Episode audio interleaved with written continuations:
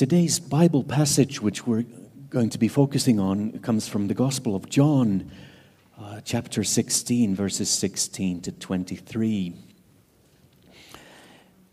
Uh, Jesus went on to say, In a little while you will see me no more, and then after a little while you will see me.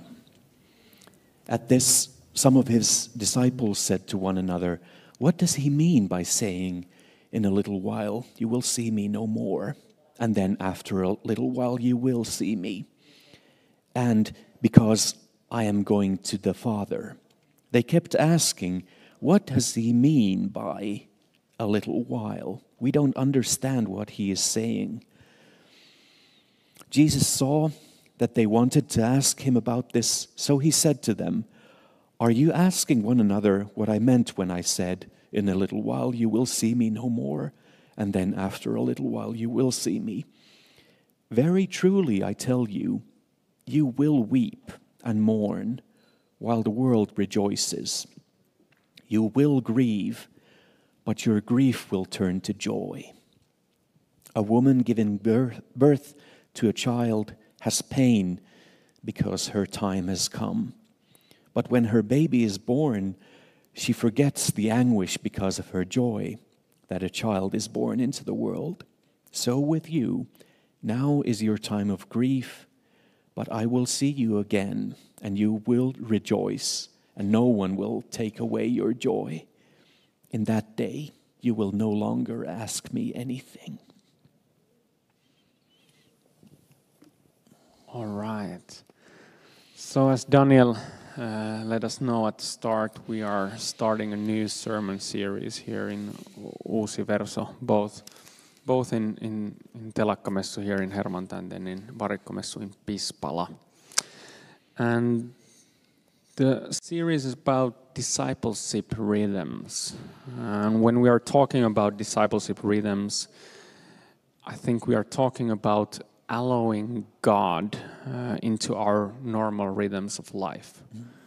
Uh, we are not talking like about some uh, separate religious life, but instead uh, living our faith in, in a real down to earth, uh, very practical mindset.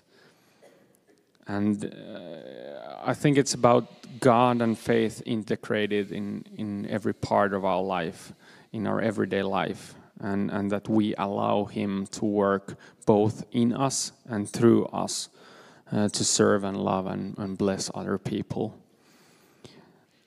Uh, but also, I think that the fact that uh, it's part of everyday life uh, doesn't mean that we wouldn't think about God. Actually, quite the opposite. Uh, these rhythms, though they exist, uh, I think it's about intentionally uh, letting God use them to build, uh, use them and build them uh, in a way uh, that is best for, for us and Him and the people around us.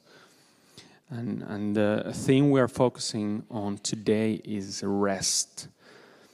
And, and through the Bible passage that we just read, and then um, our thoughts about about the theme, I think we are really diving into um, the fact that that we can rest with God, and and why we can rest with Him, and and why we can have peace with Him, and uh, uh, why is it that that who He is and what He has done is something that gives us rest, and something that that nothing else really can compare to. Um, but but let's start from the basics. I, I, want to ask you, Daniel, in the start, how do you rest? Um, that's actually a funny question because um, I I actually work work pretty hard at resting because uh, a, a, lot of the things I do for rest, uh, I love making art, drawing, and painting.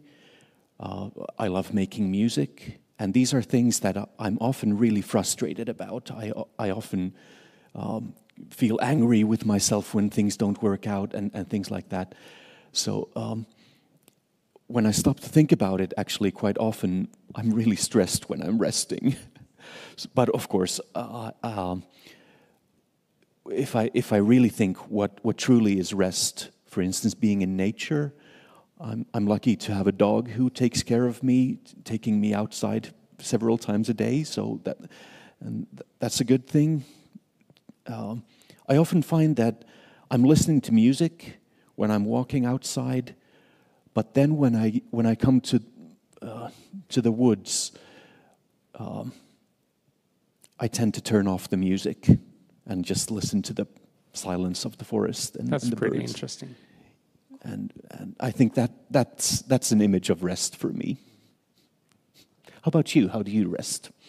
Um, actually, something that uh, yesterday we, we in Uusiverso we have these young adult nights uh, every Saturday evening, and yesterday we had the same theme, uh, rest, and it wasn't by accident, it wasn't a plan, but it was really interesting. We had uh, Miriam Sokka talk about rest there, and and she introduced uh, for the first time to me that there's that we need different kinds of rest. That we need physical rest, which is sleep, and uh, then emotional and social and spiritual. And, and she even talked about sensory resting, which means that we put our devices away, laptops, cell phones, and that made me really think about that I have some good rhythms of resting, but in other ways, I'm actually pretty exhausted. Uh, I really need to think about my rhythms again.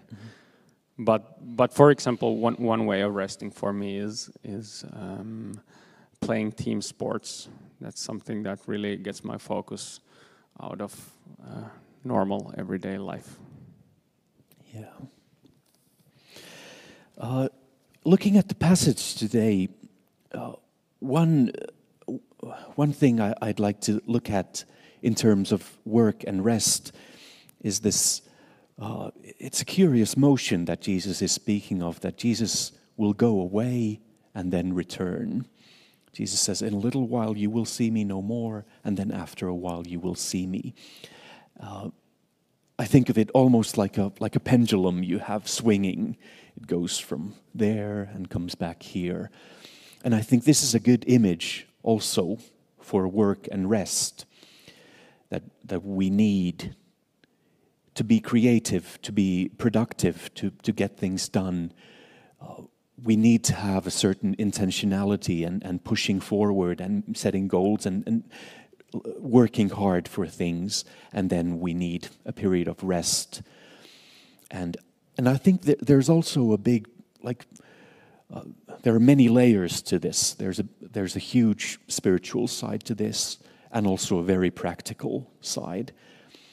And I think one of the the pitfalls, one of the difficulties, at least for me, often what happens uh, is when I should be doing something and I'm tired, I end up in the middle where I'm not working and I'm not resting.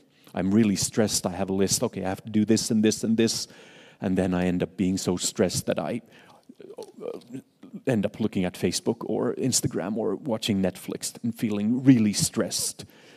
And I think this is something that we would actually benefit, or at least I would benefit, of more work and more rest, of living more kind of black and white, of doing, okay, now I'm working and now I'm resting, making it. And I think, think of it as you need to have motion in the pendulum swinging between work and rest. So it's the gray area that's, that's often the really, really tiring part. And if we look at how the Bible talks about rest, the Bible talks quite a lot about rest, especially the day of rest, of, of the Sabbath. And it begins in the very first story in the Bible of how God creates the earth. God creates the earth in six days, and on the seventh day, God rests. And the way I, I, I read this is okay, if God needs to rest, I need to rest. I'm, surely I'm not better than God. Surely, if, if God says I need to rest, surely I need to rest as well. And also, this, this shows us an interesting thing. In the Bible, rest is not weakness. It's not actually that God is tired. God never gets tired. It's, it's not about, okay, now I, have worked so hard, now I'm exhausted and I have to rest. That's actually not, not the story of, of why God rests. But rather, rest is, is important for another reason. And actually, if you, if you look at the story of creation, for God, it really was that first there were six days of work and then there's a day of rest. But actually, for Adam and Eve, because they were created in the story on the sixth day, so actually their first day was a day of rest. Their first complete day that they lived was a day of rest. And I think this is really the heart of the matter from a spiritual point of view that rest is time spent with God. Rest is, is the time that we spend, spend with God. It's, it's not just about recovery. It's not just about, okay, I worked and then I have to recover from that. But actually, it's, it's more, more akin to a seed being planted, that something is beginning here. Or it's, it's more, more akin to, to creation, actually, that God is, is making something new. We begin at rest with God. And from that place of, of creation, of inspiration and rest and, and meeting God, from, from that point, we can, we can work. Another side of the pendulum of sort of work, rest, is, is the idea of, of letting things go. Often, at least in, in, in our day, when, when we tend to live quite hectic lives, if we want to rest, we need to make choices. We need to look at some things in our lives and say, okay, less of that. And these are often difficult choices because often we have to let go of good things as well. It's not just about like letting go of bad habits, but it's also about, uh, I think of it as carrying things. How many things can you carry in your hands? If you try to carry 10 footballs in your hands, you're going to drop most, most of them. So it's about making choices. Of all these things I, I would like to carry in my life, which do I let go? And I think uh, what Jesus is speaking about here is, is like a, an extreme example of this. When Jesus says that he's going away, his disciples have to let go of some of the ideas that they probably had in that moment. They probably thought that Jesus was going to be a victorious king. Now is the time of, of great victory. Now, now, is the, now is the time of, of, of joy. And Jesus speaks a really difficult truth when, when he says that actually now is the time for grief. Now is the time of letting go. Now is the time of, of cutting things away. And after that, there will be joy. Whoa. I think there were some huge points. For example, uh, more work, more rest, and usually life is in the bet between. That's for me. That's a really important message, and uh, oh, I think we can end the sermon here. No, no, I'm, jo I'm joking, but there were really some very good points. Thank you, Daniel. Uh, there's one one idea from the Bible passage that I would like to point out. Um, and it's the idea that because we have God who we can trust, it's, it's a notion, it's a thing that gives us rest. I think we can read the passage in, in two ways. First of all, in the way what, what it meant to the, or there's probably more ways, but at least two ways. Uh, there's what it meant to the people living at that time, what it meant to uh, the disciples of Jesus then. And, and what it meant to them, Jesus is telling them that, that there's a time when I will go away, I will die on the cross, and you won't see me. And then a little while, I'll, I'll be back, and it's going to be a huge joy. And then I'll leave again, and that will be good as well, because that allows the Holy Spirit to come back. And, and that's a very important point. But I think that we can also uh, believe something uh, of what Jesus is saying in our lives as well. I, I really like uh, this quote from C.S. Lewis, which goes like, um, There are far, far better things ahead than anything we leave behind. And I think that if we're not Christians, that's fake news. That's something that that's not true. But but as Christians, we we believe that we have a life uh, in the eternity with Jesus, and that it's better than anything we have right here, and that gives us a sense of peace and a sense of hope that nothing can take away. And I mean, we have we have bad days, we have bad weeks, we have bad seasons in life. But even in those, we can trust that God is in control and that there is something better that we can wait for. And I, I think that that hope is something that, that really can give us a rest that nothing can take away from us. And I also when we are talking about discipleship rhythms, I think that they are something that don't only uh, bless us, but through which we can bless others. And I think this is an idea that we can use, uh, that we can carry with us when we go to other places, when we meet other people. That, that when there's a friend who is really stressed out, or there's a family member who's really scared, we can show through our lives and through our words that that actually we, we have an hope and we have a God that is bigger than the fear and bigger than the stress.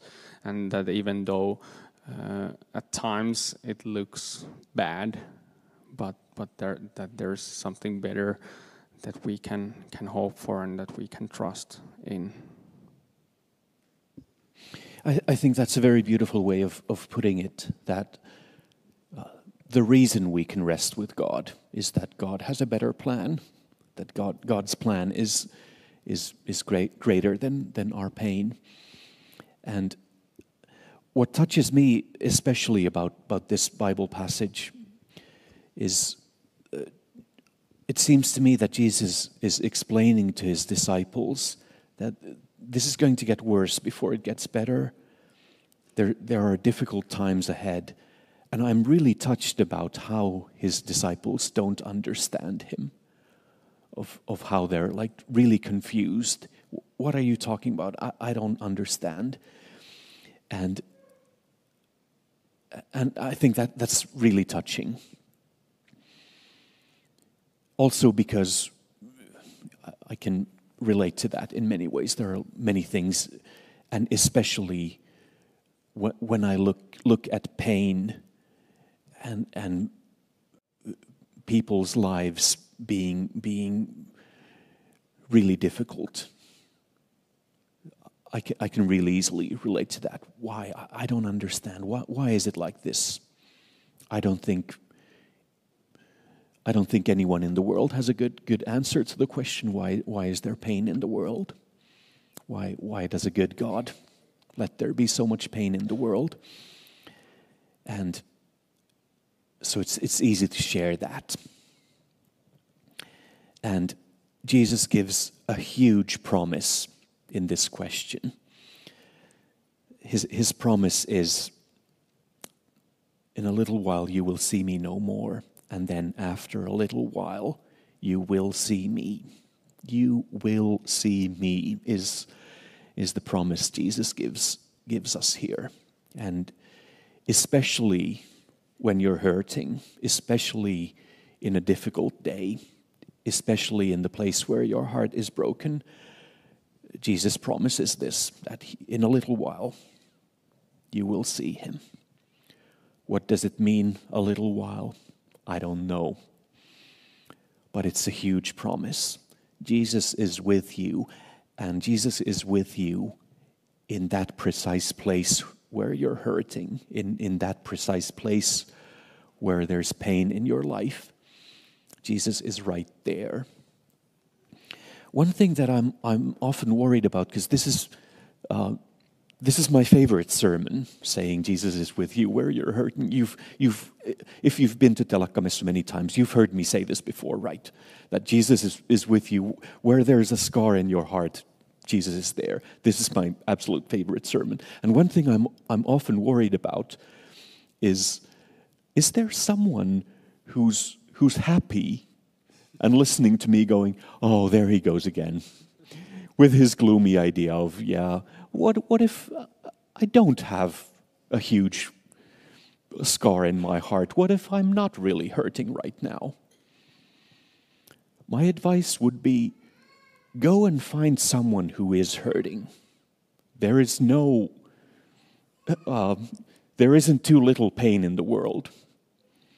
If you, if you don't have a bad day right now, use your good day and find someone who is having a bad day, and you will find Jesus there.